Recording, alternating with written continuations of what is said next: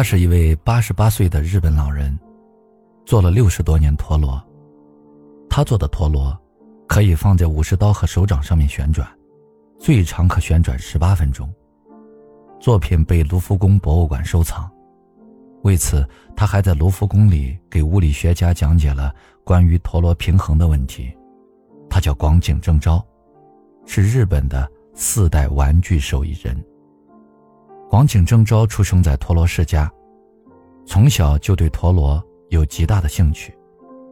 十岁时就能独自做出陀螺，但家人为了他的学业，不让他在陀螺上花费太多的时间和精力。不过，学习之余，他仍会悄悄地研究陀螺。与此同时，他的内心也藏了一个要做出一流陀螺的梦想。大学期间，成绩优异的他为了陀螺。还特意深度研究了物理力学。大学毕业后，广井正昭听从家人的安排，从事了一项与陀螺毫不相干的工作，但只工作了三年，他毅然辞掉了索然无味的工作，专心致志地做起了陀螺。也就是从那时开始，他就立下了做一辈子陀螺的决心。专注于陀螺制作后。广景正昭很快就能制作出好看又新颖的陀螺，但他并不满足于此，他希望能尽快发展自己创新的陀螺。然而，接连不断出现的失衡问题却迟滞了他的计划。平衡是一个陀螺的灵魂，如果某个细节没有处理好，做出的陀螺就会出现重量缺失的问题，进而导致陀螺会在勉强旋转后很快停摆。遇到这种情况，广井正昭不得不用铁片进行调整，在重量缺失的位置打出一个洞，将铁片嵌入其中，使得陀螺的重量达到三百六十度均衡。这样做虽然解决了陀螺失衡的问题，但这并不是他所要的完美陀螺。为了从根本上解决陀螺的失衡问题，广井正昭特意观察了上千只失败的陀螺，找出了每一个失败陀螺失衡的细节。并对这些不断优化。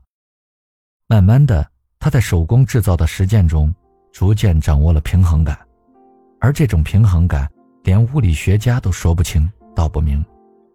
解决了陀螺的平衡问题后，广井正昭就开始实施了自己创新发展陀螺的计划。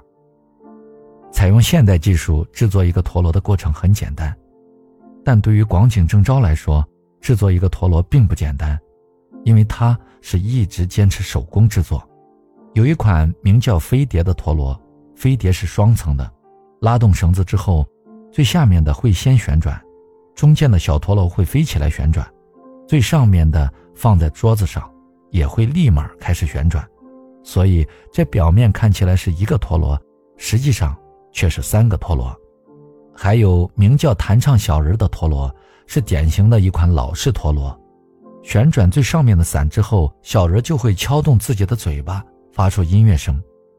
一款吃面小人的陀螺头上有一把能旋转的雨伞，转动雨伞上的把手，小人就开始吃面，一直重复着这个动作，就好像真的在吃面一样。为了不让流传了七百多年的日本陀螺文化消失，广井正昭还会定期推出新品陀螺。然而，在坚持手工制作的道路上，有人质疑广井正昭的手工制作落后于工业制作，为此，重视工艺的日本 NHK 电视台专门搞了一场陀螺制作比赛。广井正昭用传统手工与年轻人用现代机器分别制作一个陀螺，然后比谁的陀螺转动的时间长。比赛的最终结果是，广井正昭以一分多钟的优势胜出。在快节奏的工业化时代。八十八岁的广井正昭用最慢的速度在制作，并且六十余年只做了陀螺这一件事儿。真正的匠人可以用双手生产出比机器生产更精密的产品，而广井正昭正是如此。他拥有一颗赤诚的匠心，把一个小小的陀螺做到了极致。